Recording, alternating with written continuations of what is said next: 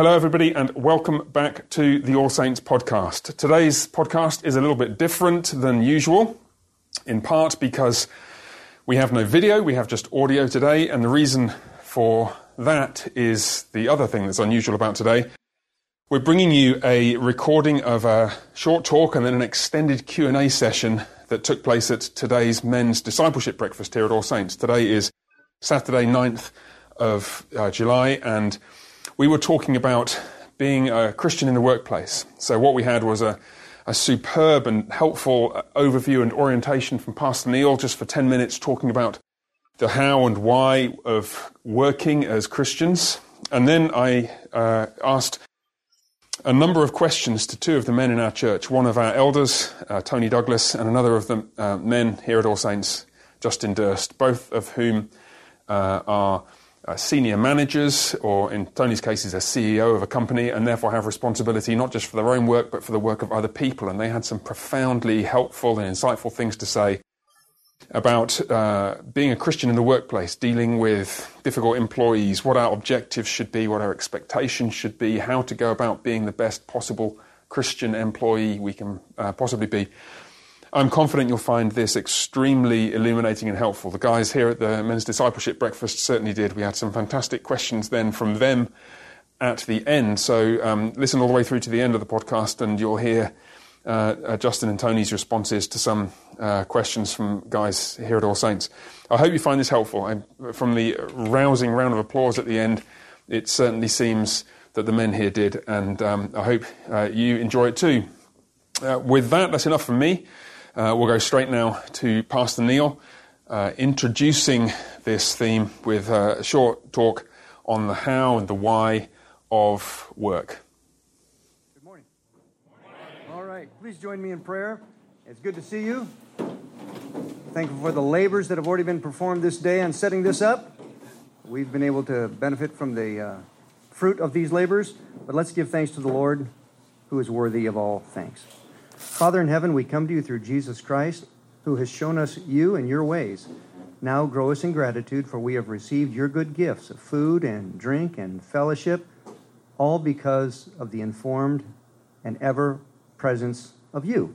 Thank you for your goodness to us. Shape us more and more into the image of Jesus Christ, for we bear your name and we long to do so honorably. Through Jesus we pray. Amen. Amen. All right, it's my privilege to kick off this morning, and I'm going to do so with two questions. Two questions, and that is uh, why do you work? And how do you work? Why work and how work? And I think the answer to both is the same. Why do you work? And then how do you work? Why in the world is this so very important?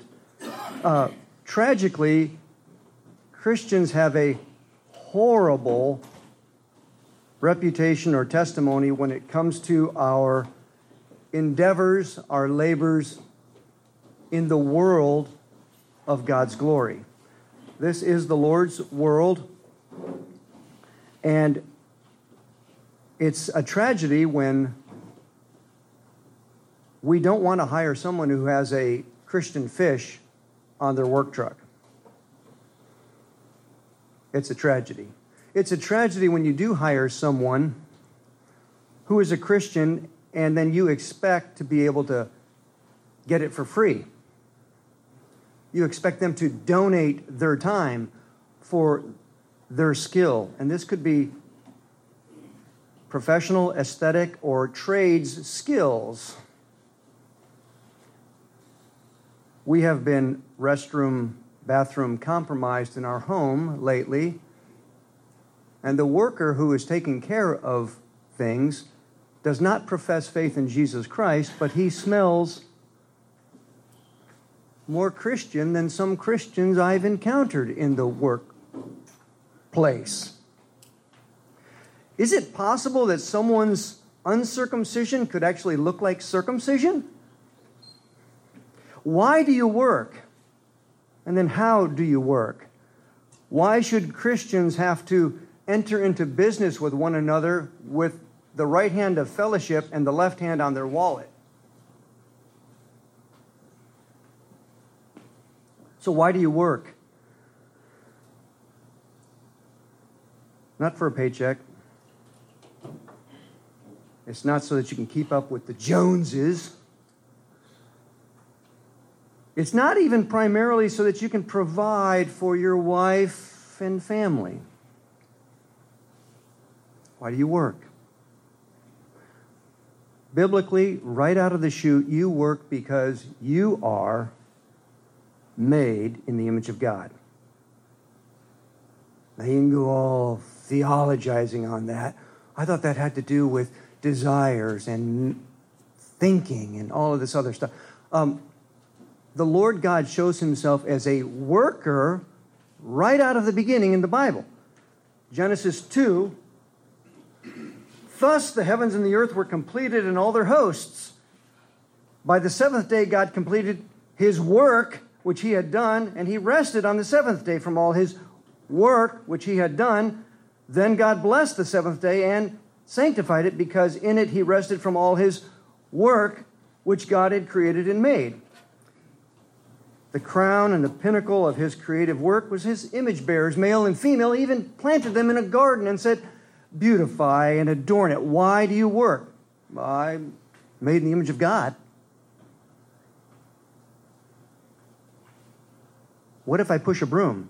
You push a broom because you're made in the image of God. What if I run a company? You, you run a company because you're made in the image of God. Now, how do you do this? You do this with industry so that your work looks forward to rest and your rest fuels you for work. The woman of excellence in Proverbs 31 does not eat the bread of idleness. The lazy woman in the book of Proverbs eats, wipes her mouth, and says, I've done no wrong.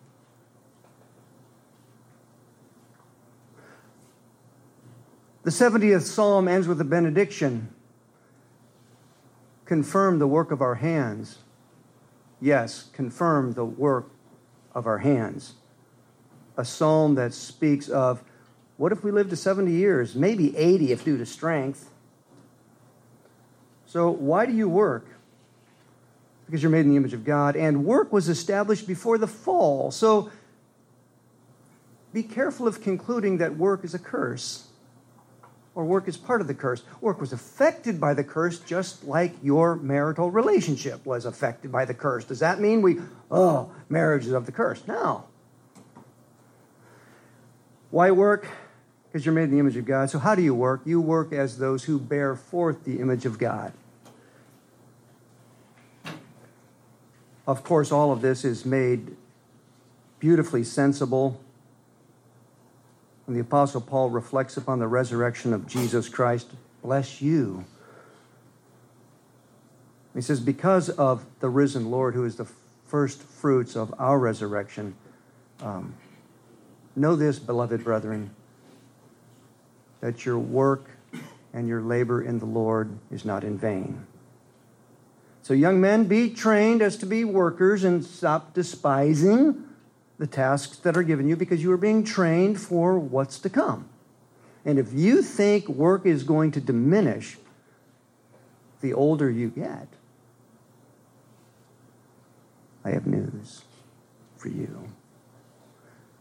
Has the image of God departed from you? Or perhaps you have besmirched it, buried it, clamored for recognition, prestige, and the paycheck rather than bearing forth your first testimony. Whether or not you're a child of God, you bear the image of God. So, yes, push a broom to the glory of God and do so as image bearers. Make breakfast and take out the trash. Do your pre calc to the glory of God because you bear the image of God. It's been my privilege to kick this Saturday men's discipleship off. And that's it. Pastor Jeffrey?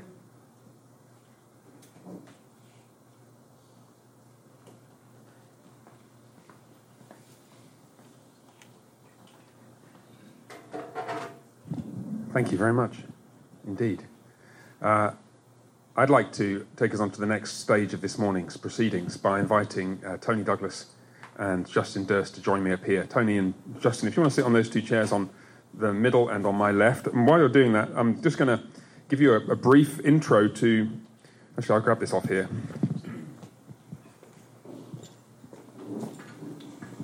Can I ask, um, Boaz, would you mind just moving this and this and that chair out of the way for me? Could you do that? Thank you very much. You can grab one of your friends there to help you. Just these three things. If you could move them out of the way, thanks. Yes. Great job. Yeah. Just, just take them right out of there. Wonderful. Thanks, Aid.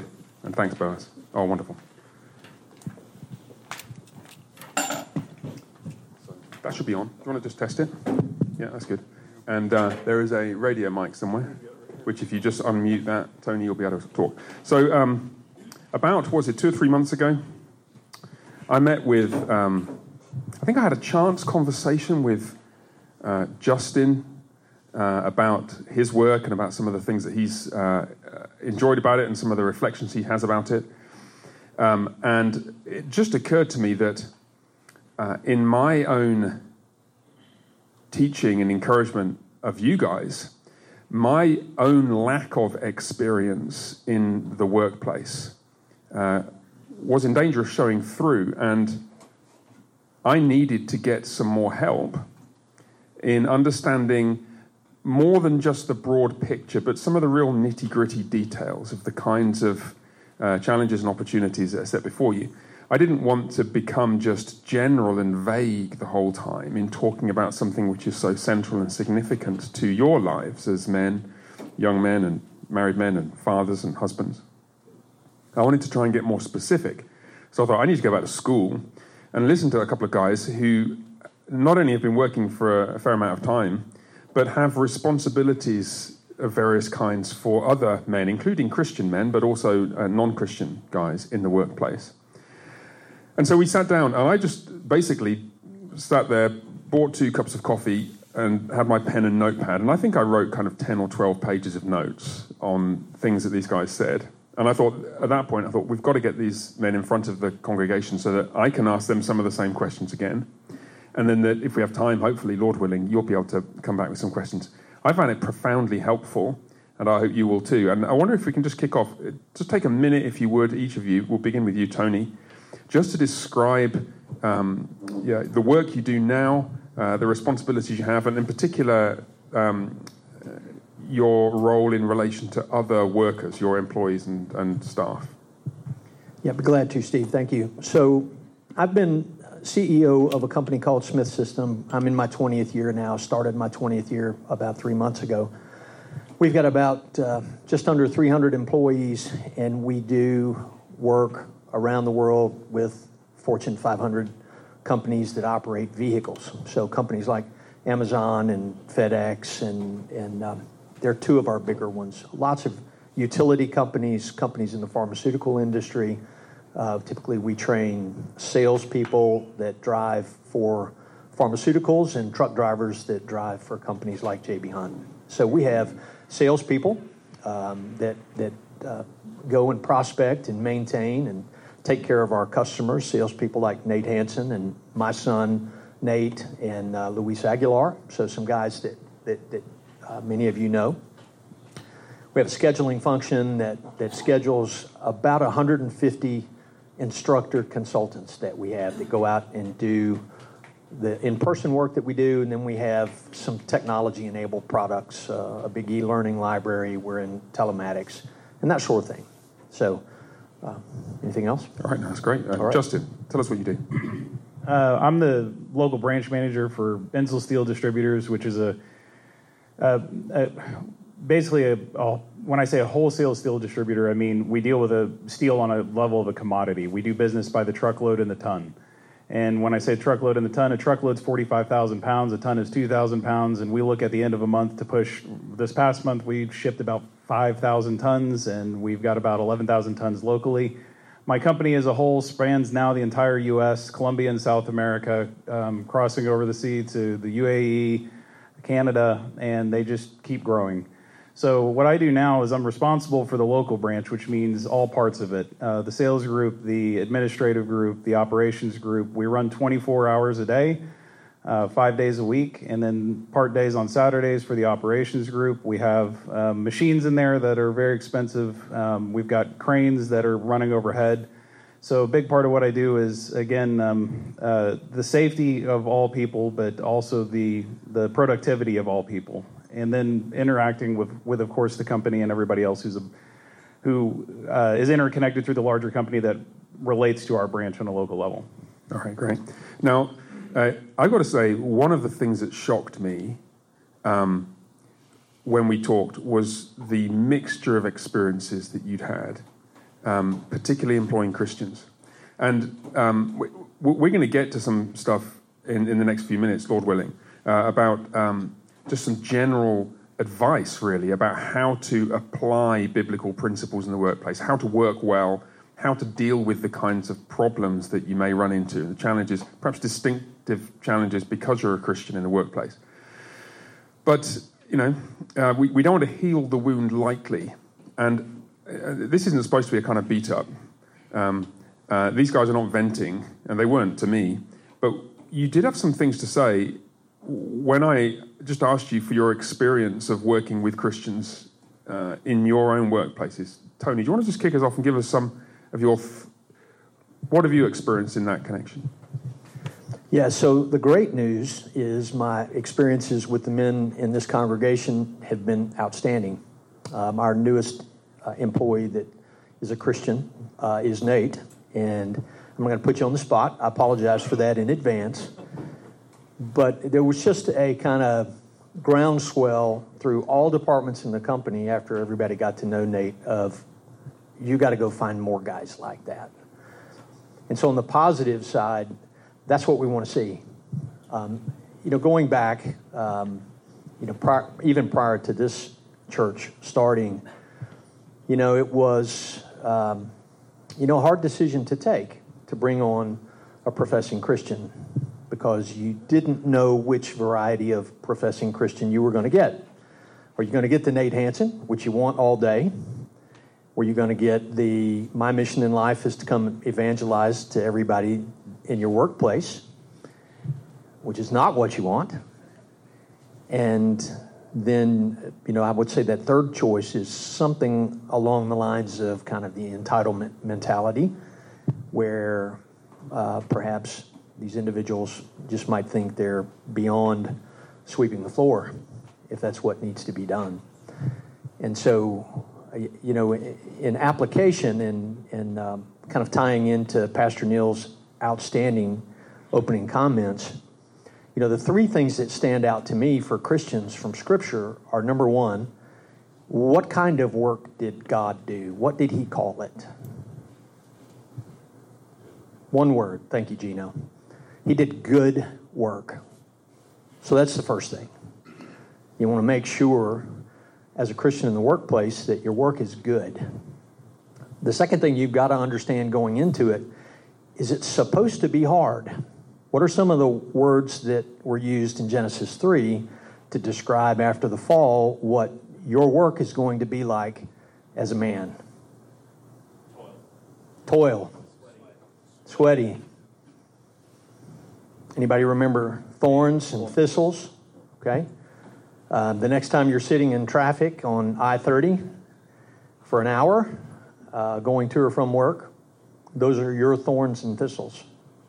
You're still supposed to be at work on time, right? It's not supposed to be easy. And then I think the last thing that I would say that, that Christians coming into the workplace often lose focus of is, again, in Genesis 3, what did God say about when your hard work is going to end. I believe the words are when you return to the ground. So it doesn't contemplate Winnebagos pulling motorcycles. Um, it's supposed to be a lifetime deal. And Christians that I find, particularly as they get older in my workplace in years past, lose sight of that. So. Um, we're going to come back to some of those details, I think, in the next few minutes. Justin, do you want to throw anything in here? Your experience of, you've got some of these guys in the congregation here, work for you. Um, talk to us about your experience of employing Christians. Um, I, I, in, in some ways, it's like employing anyone else. When you get somebody in, and I, want, I don't want to jump ahead to some of the stuff I know we're going to get to, but nobody comes into a new job knowing exactly how everything is done or everybody at the place. And so, like, the Christian comes in sometimes and uh, kind of like Elder Douglas, you know, alluded to, there's, there's, there's several different areas I think are, are our understanding of work can take us out of. Like, for example, sometimes I don't think a Christian really understands, in my experience, the just what economics is and how labor relates to economics. Um, it's just like it becomes this super spiritual thing that we're doing all the time, and then it has no practical value in a way. And so you're you have that issue is where somebody else's issue is they just don't get along with people, or somebody else's issue is they're late. Somebody else's issue is well they're on time, but they're not really focused on what they're doing. Um, it, and that's not to say it's all bad. Uh, don't take it that way. There's um, there's also great fruit of seeing Christians in the workplace. They bring a light um, in certain conversations at certain times that nobody else does, and it becomes very obvious in those instances. Uh, but that doesn't mean there's as the fall has touched us all, we're all in need of growth and sanctification in all areas of our lives. Right. Let, let me stay with you, Justin, because I want to pick up something that Tony you mentioned, where you said um, you spoke of an entitlement mentality. And Justin, I wrote down one of the quotes, many quotes I wrote down in our conversation a few months ago. Um, you you um, alluded to one of your employees who at one point had said, and I quote, "I don't feel appreciated here," and and you reacted you're reacting the same way now. Did, to, what's going on there, and what's what's happened in that in that man's mind? What, what's wrong with that mentality? Do you think? Justin, stay with you, and then Tony, come to you as well. Um, well, for instance, I hear I've heard this, and I just had this conversation with somebody this past week. Like, you know, when you go into a business place, I know we're all just numbers. Well, I don't know how to tell you this, but yeah, if you're asking for the direct deposit to go to your bank account, your bank account has a number. Okay, yes, your people here too, but the goal when you signed on to come here, the, the, it, we're talking about an economic transaction. It is your labor for pay, and that labor is supposed to produce, and that's why we're paying you. There's nowhere in there that it talks about you feeling good, feeling happy, feeling affirmed. You're, per, you know, all that kind of stuff. That's not in the contract anywhere. So uh, when somebody comes up with that too, it's a red flag because it's something you, you realize real quick. You have a job, you have the opportunity to succeed. We pay on time every single week. I can't help you if you don't if that doesn't satisfy. Tony. Yeah, so I, I think you see it um, in the media now. You, you see it in um, you know, there, there's a difference. There was a difference before COVID, but post COVID, um, it's become very, very difficult for us to find good people. And the first question that we often get uh, is So, um, is this a work from home job? And then once you tell them it's not a work from home job, you know, you, in most cases, lose them. And so it's there's been a societal shift that's reinforcing what Justin's talking about. So there's a good side to that, and there's a bad side. The good side's for all of you because it's my belief, and I've been working part time since 1975, full time since 1980. Um, and there's never been a better time than today for a Christian man with the right outlook on work and employment to advance and have a great career because, and that's whether you're in the trades or that's whether you're working for a corporation. Uh, because you will stand head and shoulders and whatever else uh, you can reference above everybody else in this day and time. So, my job is to get the biggest return possible for our shareholders.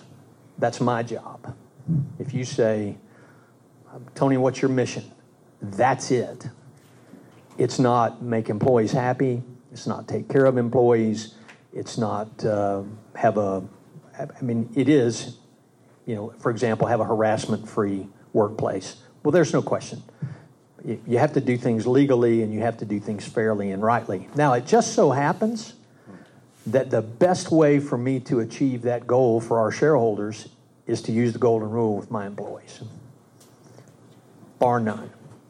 So, what I'm not saying is employers shouldn't care, um, it's all about money and, and all of that.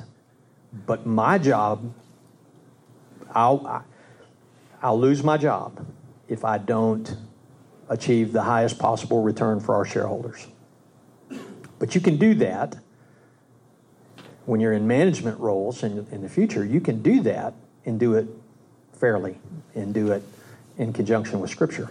But going back, really back on point to the question, um, a great, great time uh, for, for those of you that are in the workplace or going to be in the workplace. Uh, you can absolutely blow away everybody that's your peer based on what I'm seeing in the workplace. It, I want to just make a brief comment about this because it resonates with something that Pastor Neil said. I wonder how many of you were somewhat surprised when Pastor Neil said that we don't work primarily for a paycheck. We don't work primarily in order to uh, provide for our families. And it seems to me, if I'm not wrong, Pastor Neil, you chose your words very carefully there. We work primarily, quote, because we're made in the image of God. What does God do in his work? Well, he provides for his creation. And so, what we have is a hierarchy of objectives. We work because we're made in the image of God, and therefore we provide for our families and those who are dependent upon us we work hard because we're made in the image of God. And if you work hard, it turns out that you kind of get job satisfaction thrown in. But if what you go for is job satisfaction, you've inverted the hierarchy of priorities, which, and inverting hierarchies of priorities is what the devil does in Genesis 3. Uh, so the, the striking thing to me, it, it looks like maybe what's happened is that previous generations worked hard and experienced a sense of satisfaction and being able to provide for their families. And what we're in danger of doing, and perhaps some of you guys in danger of doing, is seeing that satisfaction, or especially the younger generation being taught that this is your right and saying, well, this is what I want. I want to be self actualized. I, I, want a, I want a job that will make me feel good about myself. And it's like, well, you, there's no job with that in the description, but you, you get it thrown in maybe 10 years down the line, uh, if you're approaching the task in the right way. Um, let me just suggest we uh, push to another topic you mentioned, Tony. And again, this may be a surprise, and certainly it would be a surprise to some of the people in some evangelical churches I've been in the past. Uh, you're, you're not being hired to be the company evangelist. Well, there's a surprise.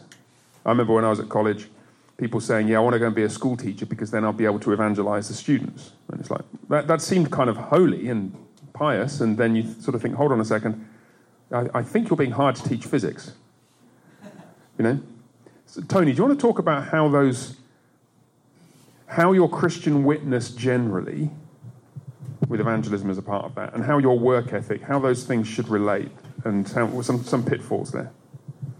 Yeah, certainly. So it's not going to surprise any of you guys that actions speak louder than words. And I'll use Chick fil A as an example. How many of you guys work for Chick fil A? I don't see Nathan Brandt here. Does anybody work for Chick fil A here? Okay. So, what are they going to say to you every time you have a transaction with them? My pleasure. Not, do you know Jesus? right? Right? Are you saved? Okay. Um, and they, I believe, this past week were named the number one restaurant chain in the United States. And they're not open on Sundays. Okay? So, what you have there is a great picture of what Christianity played out in the workplace should look like. Now, if you own the workplace, you can do whatever you want to do. But if a, another individual or a corporation has hired you, it's your job to do a good job at what they tell you to do. And, and so I, I love Chick fil A's example because it speaks louder than words. Hmm. It, it is just, it's a remarkable story Justin, of evangelism. Talk to us about this issue of um, Christian witness in the workplace and the kind of overzealous Christian syndrome. I want to come in and make an impact. I've been praying for my colleagues. You know, yeah. talk, talk, to me about this. Uh, it's so counterintuitive, I guess, when you, it, depending on what background you come from. I know one of the first things that Pastor Jeffrey said that I heard him teach on a little bit when he was here was he wants everybody to learn to chill out. and, and, I, and I think that's great. What he means by that is not work, and I know that. But what I'm saying is in our workplace, um, we're talking about having a testimony just like um, what Pastor, I mean, what Elder Douglas just said about a, a, Christian coming into the workplace and having an opportunity to do good. And all you have to do is good, solid, consistent work.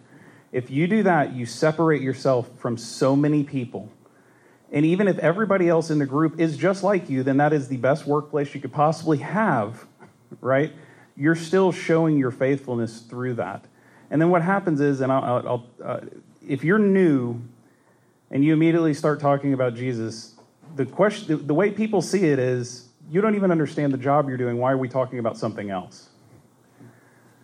We need to stay focused on what the job is to get it done. Mm-hmm. Now, over time, what will happen if you're at a place, and I mean, I've had this opportunity more than once with the CEO, with our HR department, with different people they conversations come up questions come up. Why is it this way? Why is it that way? Why do you do this? Why do you do that? And you get to answer with not well let me share the gospel with you but giving them little parts of your reasoning your understanding of the world why you do things the way you do.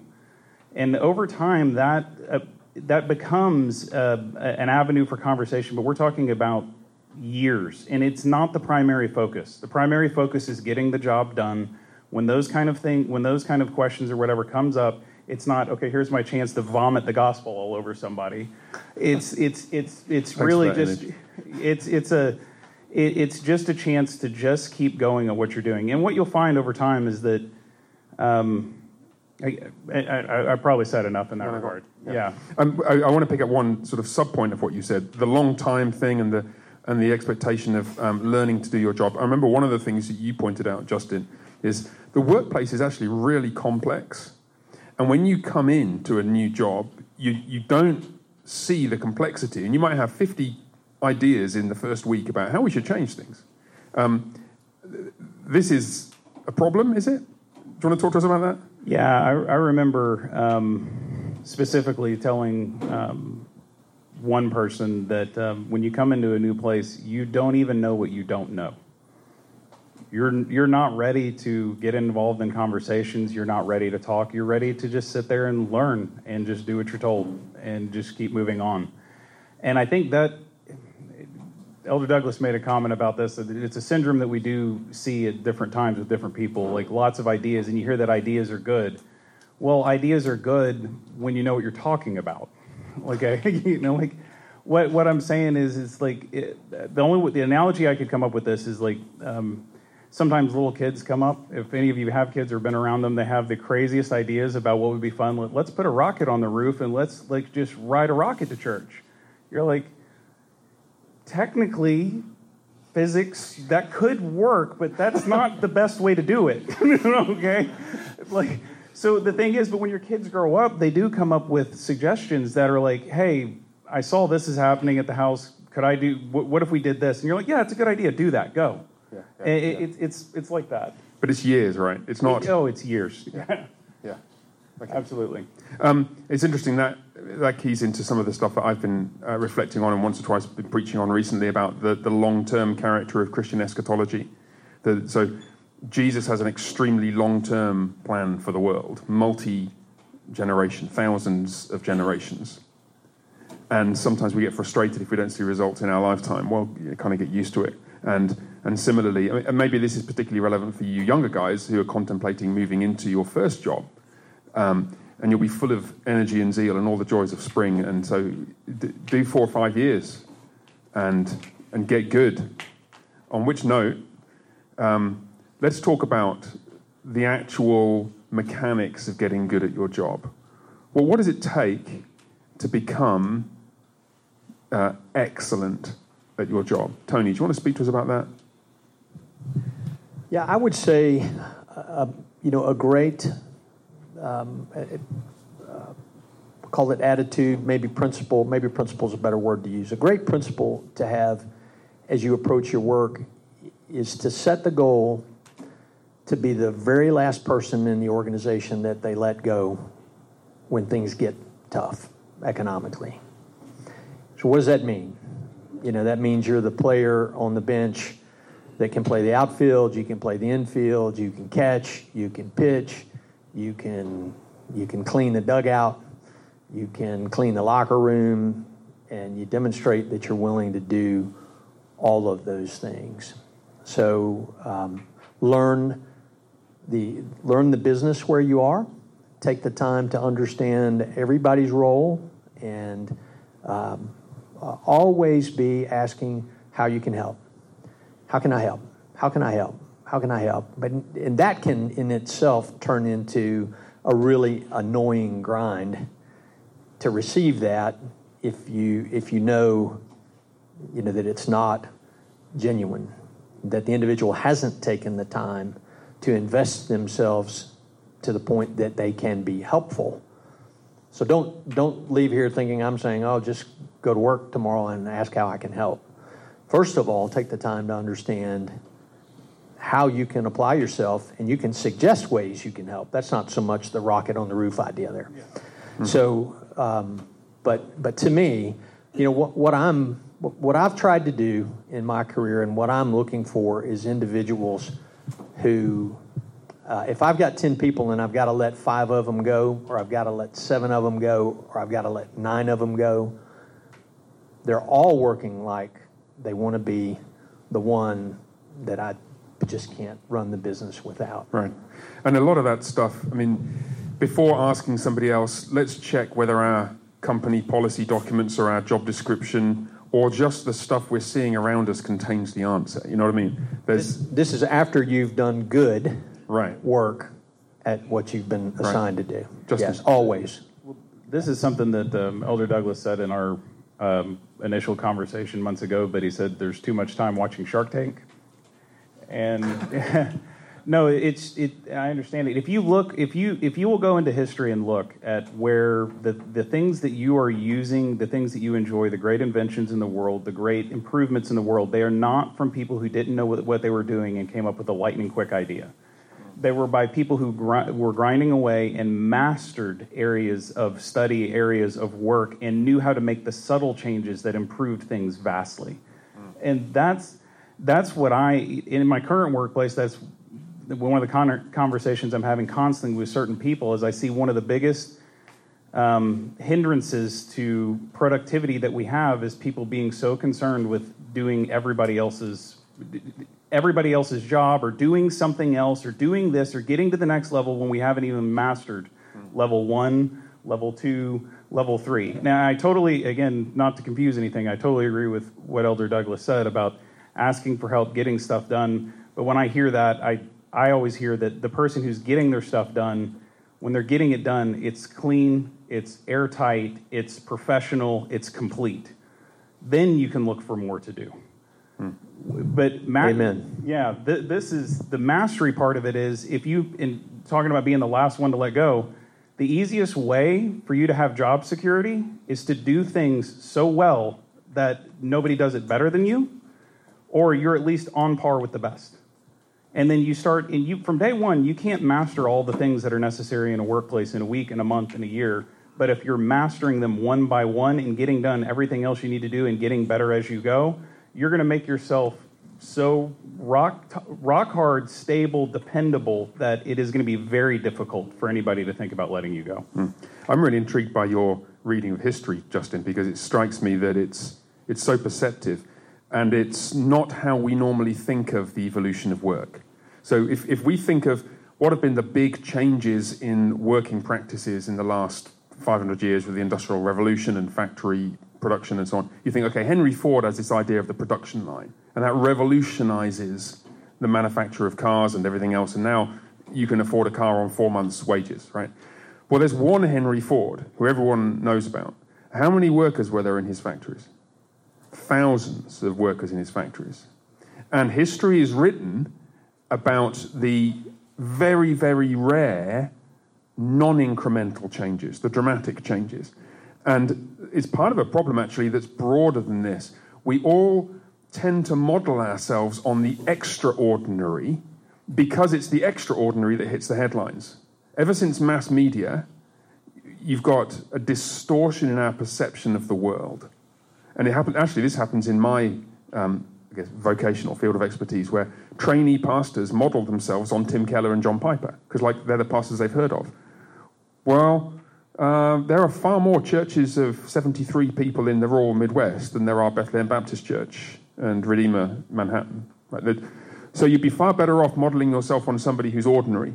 So, ditto, who should you model yourself on? Henry Ford, who has this revolutionary idea to change the world, or the guy who just manages to machine down the ends of the axles half a second quicker every time and just incrementally improve the productivity of the whole factory? It just strikes me that we've got to avoid that trap of modeling ourselves on the dramatic exception in that sort of way. Um, let me talk about uh, a, a, different um, uh, issue. Um, difficult people in the workplace. Um, we've all met them. Uh, some of us might have had difficult bosses in the past. I never actually really have, except one short period of time. But difficult colleagues, difficult people. There'll be folks here who are hearing everything you guys have said, and then gnawing away at the back of their mind is this kind of massive yeah, but yeah, but Justin, like, if you had to work for my boss, it's all right for people working for you, but if you had to work with my colleagues, if you had to work with my boss, if you had to work with the staff that have been foisted on me, then you'd realize it's different. So, dealing with difficult people in the workplace. Give us some advice about that. Who wants to kick off? Tony, Justin? Tony, go ahead.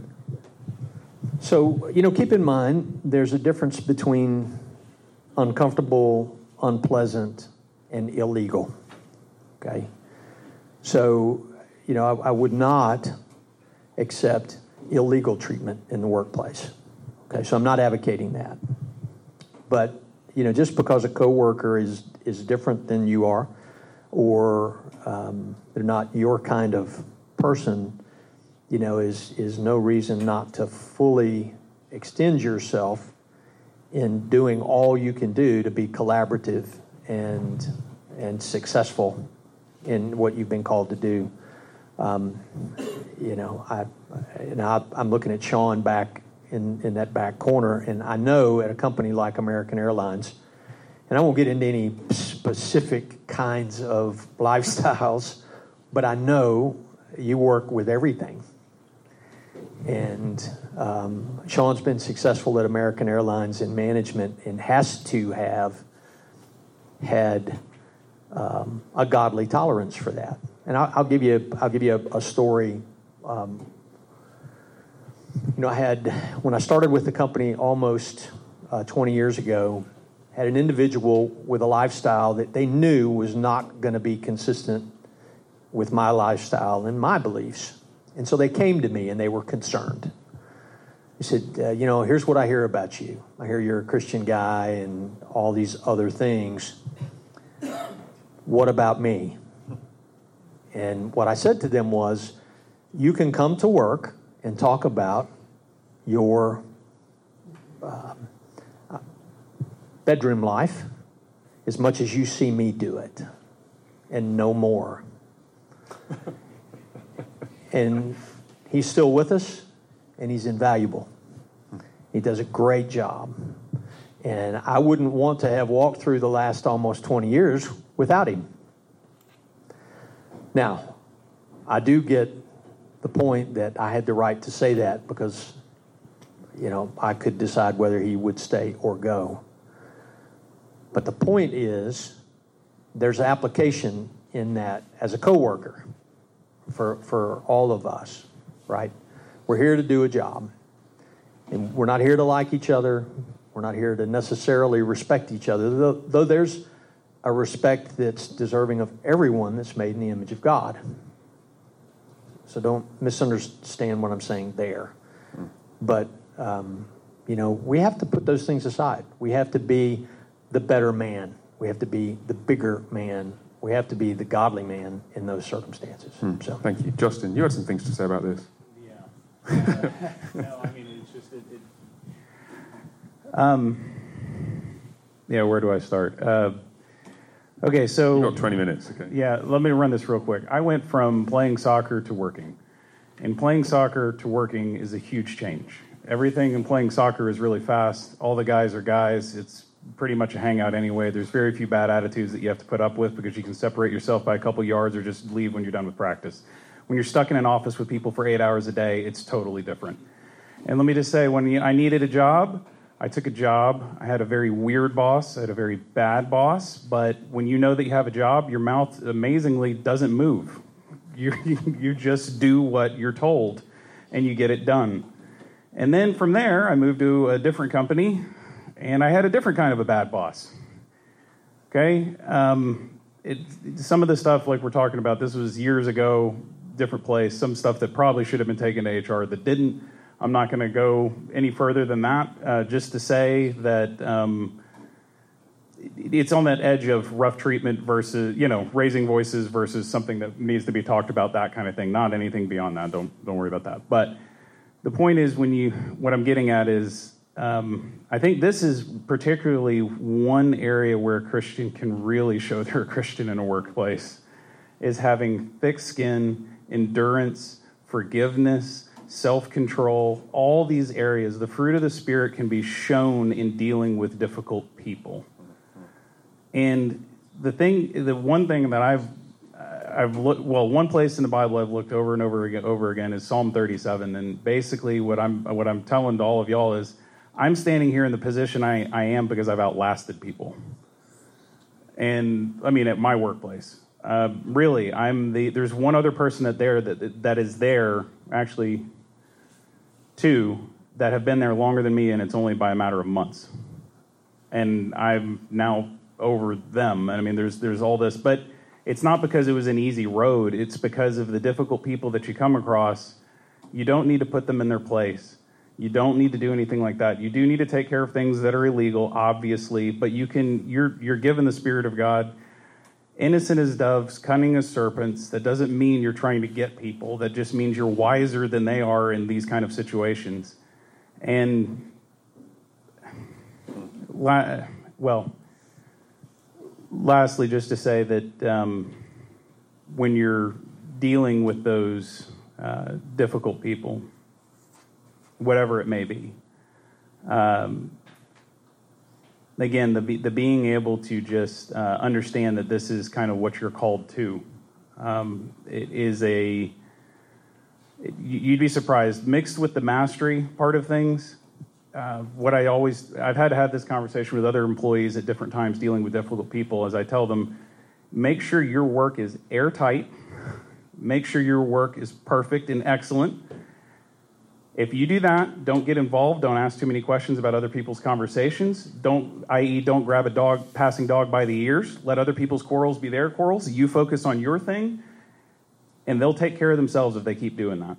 And sure enough, give it time, and that's exactly what has happened. Thank you. Um, Tony, any final comments on this?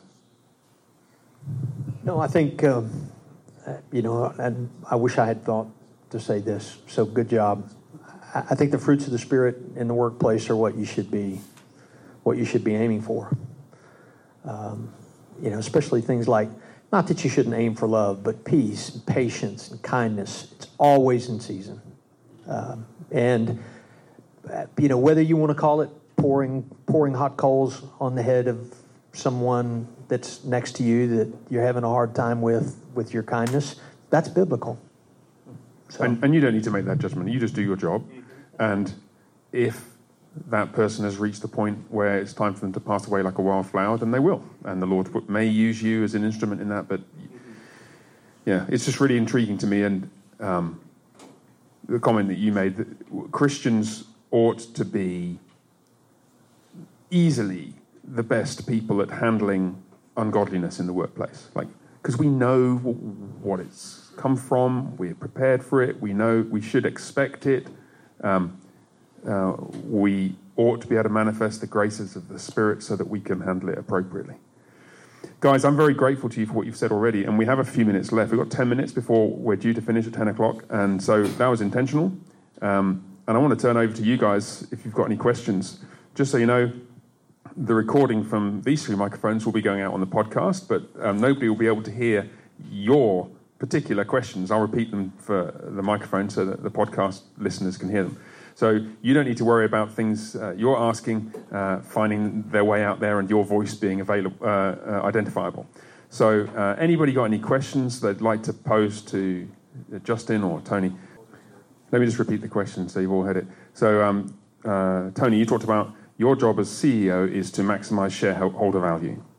Um, certainly, some modern business theorists have expanded the uh, shareholders to shareholders and other stakeholders, which, if I'm understanding that lingo correctly, is, uh, for example, if you're a local business, it will be other local businesses and the local community, whether or not they're your customers, and so on. Um, and some of this may be connected to some of the um, environmental, social governance uh, practices which have started to enter the corporate work, uh, workplace. Um, so, Tony, is it just about shareholder value, or does that connect somehow to other priorities like that? Yeah, in the end, it's just about shareholder value. However, um, certainly there are stakeholders that have to be considered in the equation. Um, and it depends, you know, a lot on Uh, what kind of business you're in as to whether or not there are ESG or environmental and social and, and other other things that that you have to give a different level of attention to.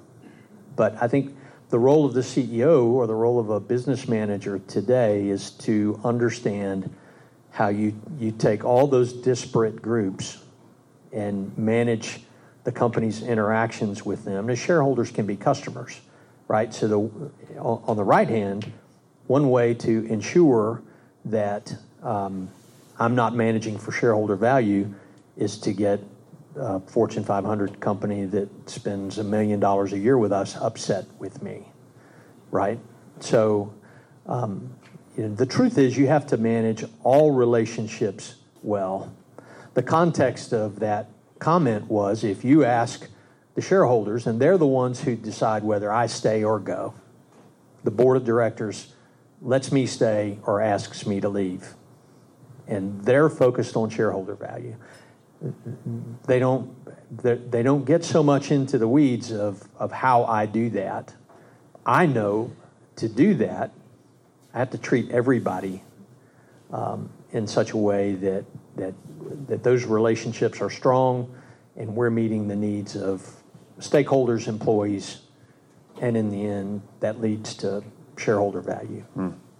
So I've been intrigued. You've probably seen the news on this recently that um, the ESG movement has been initially bolstered by some major investors insisting on those kinds of priorities in big S&P 500 companies. At which point, other investors start saying, "Whoa, hold on a second. Um, I think we'll have our votes back, um, and we will start going to these board meetings ourselves rather than just dumping money in with BlackRock and letting them vote on our behalf, we'll have the votes that come with our shares as well because we're actually not altogether persuaded that ESG is good for the bottom line. So, properly articulated, those social concerns will, in the end, improve the bottom line for shareholders. Um, and what that means is, we're then back to Justin's point like, you are actually selling your labor for money. That's what, that's what we're doing. And if your labor is your physical labor or if it's your intellectual work, yeah, whatever it is, but you're selling, uh, if you're working for a business, you're selling your time and your expertise and your labor for money. And so you'll do well to the extent that you're selling something valuable. That's good. That's helpful. So we've got a bunch more questions. Um, yeah, go ahead. So, ad- advice for people in a mentoring or leadership position in the workplace for encouraging highly discouraged coworkers. The I've never worked in a nursing situation, and I understand just by reading some of what's gone on. The, the only thing I can relate it to is being uh, in an office, shoulder to shoulder with other people who were dealing with um, the same issues I was the only, I remember getting an email from a, an employee in a different department saying, "I don't know how you do all this. Um, you do this, this, this, this, and this, and you're still smiling." I don't know what you know the people. I don't know all the people. I don't know how you speak to them. I don't know what you say, but I can tell you one thing that if you can do it yourself, sometimes that's the only thing you can do to give people some hope in a situation. Like I can go a step further because he's doing it, and when he does it I know he at least sees that I'm going through this too. You know, I, I, I don't have any, I, I don't, like, nothing else right now. Hmm. Thank you, Tony. Yeah, so because of health issues within our family, I spend a full day, one day a month, in the hospital all, all day long with, and have essentially been with the same staff for the last five years. There's one individual in that staff that when she's not there, it's a whole different experience. One individual out of, you know, 12, 13 on the floor. And it's because of the level of, um, you know, I, I hate to use this overly used phrase of positive energy, but it, but it is a, it's an attitude of acceptance, but it's also uh, an attitude of, of graciousness and helpfulness and and just um, you know you get you get the sense that anything's possible when she's at work, and anything could go wrong when she's not there. Hmm. And so, uh, back to Justin's point, I, I, think you know that's that's all of our calls in the workplace. It's my calling in the workplace is is to be um, someone who lifts uh, the environment, the spirit, uh, how things are going. So, but it's tough. You know, thanks for your service. I mean, I, I uh, you know, I don't know what else to say other than, you know, I'm, I'm sorry it's that way. I wish things were different in in our country in in the way that healthcare is managed from the top all the way through. Mm. Um, it's tough. How, how do you disciple somebody who is not a Christian and is working badly? How, or how do you make them work better? Can you do that? Tony. You know, this is going to be uh, somewhat repetitive, but I, I think um, doing your best in the way that, that you work, in the way that you interact, in, in all that you do that your employees see, where, where that aroma is so compelling, they either want some part of that or they want to know, uh, as, as Justin said earlier, what, what's different? Um, you know, it's um, it's important that that those non-Christian employees can can that the hope that's within you is palpable.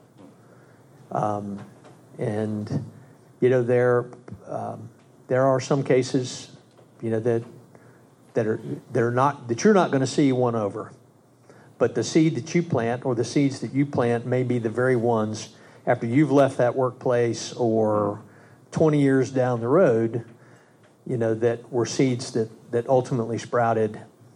You just can't look for the gratification of, of working that way and, and doing that.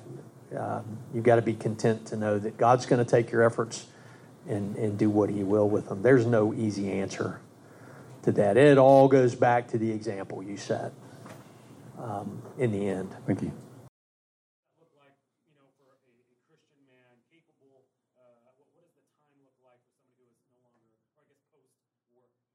Right. Um, okay, I, I, will address this because it's a Bible theology question. You guys, chip in if you'd like to. Um, what, what does retirement, quote unquote, look like if we want to push back against the secular vision of margaritas in the country club? Um, the, the, the good reason to think about retirement from work is because of diminished physical or cognitive capacity. And therefore, the good reason to think about um, saving for retirement is to make sure you're providing for yourself in that eventuality. Now, if you have enough to live on that you don't need to work for money, then that doesn't mean you don't need to work. It just means that you can do other things which are good for other reasons. So, a man who's retired as a CEO, let's say, who's made a fortune and doesn't need to carry on working, could then go and mentor other young men or do other charitable work or all kinds of other good things. But I think you're, you're right. What we should be resisting is the idea that the goal of life is the stopping of work. That's not correct. The goal of life is not to stop work. The goal of life is to, to give ourselves to image bearing, which is going to include productive work that we're capable of. Now, that will then mean keeping yourself healthy and attempting to provide for yourself and your family in the event that you can't work remuneratively. But that's the picture I'd want to have. So, depends, depends on the different circumstances from that point on physical, cognitive, etc. Thank you. Guys, you want to chip in there or should we go to Nate? You know, just going back to um, that statement in Genesis 3, um, our work ends when we return to the ground. Yeah. The work may change, Right. as Pastor Jeffrey said, um, but but the being productive, the working, shouldn't change, and you know that that plays itself out differently for for different people. Yeah. Let me just paraphrase that. So, you've got situations where you're being, in some companies, you're being required to do things which are either immoral or which uh, are repulsive to you. Um, how would you handle that, Tony? And then Justin. Could you give me an example? So, yeah, the kind of uh, diversity, equity, inclusion. Like doulas, doulas and midwives, I think you have to call them birthing persons rather than women now. Right, yeah, yeah. So, so we've got, I, I can give a couple of examples. So you've got diversity, equity, inclusion training. You've also got uh, situations, we had some of this during COVID, where people um, were being asked by employers to undertake precautions which they found uh, overbearing or uh, they thought unreasonable. Um, do you want to speak to those? Yeah, I'll speak to the last one first. Um, and uh, we talk about things like vaccines and masks. Are those some of the things that, that, that you're thinking about, or not so much? Possibly. So, you know, let's use the example of our company that you're familiar with, right? Um, and you're, you're covering a territory these last couple weeks that has a major utility company in it up in the Northeast that is in our top five. And if that customer comes to us and says, you know, your consultants, your instructors can't come on site unless they've got proof of vaccine and they wear a mask. Um, then, as an employer, I, I, I can do one of two things. I can void my responsibility to the shareholders, not take care of the customer, lose the business, then the employee loses their job, the company loses the customer relationship, and I lose my job. So, what we've done in response to that is we've made it optional. You'll get to work for this customer, this customer, and this customer if you meet their requirements. And if you don't meet their requirements, you're not going to get as much work as you would get otherwise. But we haven't terminated anyone over refusing vaccines, for example. We did not make vaccines mandatory, but it had a negative impact on many of our instructors that chose not to be vaccinated because they couldn't do the work. And that's out of my control in that case. I can't, I can't control what a Fortune 500 you know, company's policies and procedures are. And if we're serving them and they require those things of us to provide the service, what I've tried to do and I've been able to, I can envision circumstances where I wouldn't be able to do that. I was able to get around having to require vaccines because we had enough staff to meet the need without everyone having to be vaccinated. You know, as it as it comes to the training that you're talking about, um, you know, we have rights as Christians, um, and companies have rights too. And it is a company's right to to decide what their work rules are. And so if, if, if you have a, a, uh, an exception or a concern or an issue that, that uh, brings you to a place of refusal to follow company practices, policies, procedures, it's probably time to find another place to work. Because their rights are just as valid as our rights are. Uh, the hospital, you know, it, it's a hospital's right to decide to put all their nursing staff through diversity and inclusion training that may teach countless things that are completely contrary, not only to what you believe, but to what the Bible says. But that they still have the right to require the training. Justin. Uh, I want to speak specifically to the, the COVID related issue um, and some because the rules were changing so often uh, during that time about what everybody needed to do. And specifically uh, for a Christian, though, I, I, want I want everybody to remember that you're we're all responsible to keep our word. We we want our word to be valuable. I, I know every man wants their word to count for something, and when you say something for people to believe you, that you mean it, that you're telling the truth, that you're going to follow through with it. Um, the reason I bring this up is uh, we during COVID we had masking requirements for those who were n- not vaccinated. We had all different types of things, and I it, I had a group of people uh, at my branch, and I know it was company wide that were saying it's just the government's pushing, so we're going to push back, and we're not going to do this. Uh, and I'm paraphrasing a lot of stuff, okay? But we're a privately held company. We're family owned, and I can tell you that the owners it, they're not doing this because the government says they they genuinely think it's the best thing. Okay, so one, separate that out of your mind. The government is real. The government says things, but if you work for somebody, you're talking to the local person. Hmm. The other thing is, if you're an employee somewhere, you signed on to like a code of conduct or whatever it may be, whatever they call it. And I have the it's page eight in the employee handbook I have in my drawer all the time because most of the problems I have, I have to reference that, you know, wherever it is.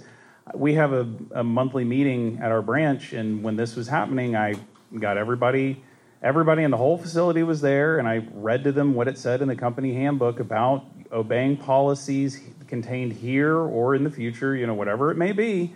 And I told them, everybody here, and this kind of goes to your question, Dawson, everybody wants their word to be counted for something. and I said this to the group nobody wants to be thought that they're a liar. I said, when all of you became employees here, you signed this. You signed that you said that you would obey this. Now, I don't want it to come to this, but if you don't obey this, I'm going to have to start writing people up, and write ups lead to eventual termination if things don't get corrected. Mm. I watched people in the room who were standing there sliding masks over their face. Not when I threatened the write ups, when I told them about keeping their word because they had right. signed on to that. Hmm. So that's all I'm saying. I agree with him. There's a, there becomes a point where we all have to understand there's things, let's face it, how many of you want to be at work at whatever time you get up in the morning? and get there. You, if, if we start to, this is where it becomes that contract thing hmm. again. Yeah. You signed yeah. on to make money this way by their definition, by you fulfilling this role, this job means the, this time, these responsibilities. If you start making demands of the employer for self actualization or to not obey the rules or anything else, it better be absolutely airtight or just find someplace else to work. Yeah. We have all had a lesson in First Amendment jurisprudence in the last decade, haven't we? So, like, the First Amendment restricts Congress from making laws preventing the free exercise of religion it doesn't prevent your employer from making regulations preventing your free exercise. So if you work for the NFL, you may not kneel during the national anthem. Not because of First Amendment, but because of your contract. And so you should be, you should be fired. If you work for an employer that says, please wear a red hat on a Tuesday, well, you could go work somewhere else, or you could wear a red hat on a Tuesday. You know, that Congress isn't allowed to make those laws, but your employer is allowed to make those regulations. And it goes back in one sense, it all stems out of the, um, the overarching point that Pastor Neil made. We're made in the image of God, so we get to work, which means that you get to go to a place where they say, if you do this, we'll give you that money and you'll be able to provide for your family, and that's a fantastic privilege. Now, if you don't like it, fantastic, great, go find somewhere else. And maybe we're getting to the point in our history where increasing numbers of Christians will do that. And maybe that's where we're going. Right now, uh, you may be in a place where um, there's a mixture of positive lessons that you've learned uh, and also a couple of shots across the bows from these guys, just encouragements to watch out for things that could trip you up. I hope it's been helpful. I, I know that they'll be around tomorrow uh, to talk. I suspect that we all need to make a move now to get back on with our other responsibilities for the day. Um, but Justin and Tony, thank you very, very much indeed for this conversation. Guys, I'm going to lead us in prayer briefly as we finish, and then um, I'll hand the mic to Tony just to tell us a few things about Clear Up, and then we can go. Merciful Father, we're grateful to you for this time. Thank you for these men, uh, all of these men here present, and for the callings that you've given us. Please help us to fulfill them excellently, and so to manifest the image that you've placed in us, and to provide for our families, and to care for those uh, for whom we have responsibility.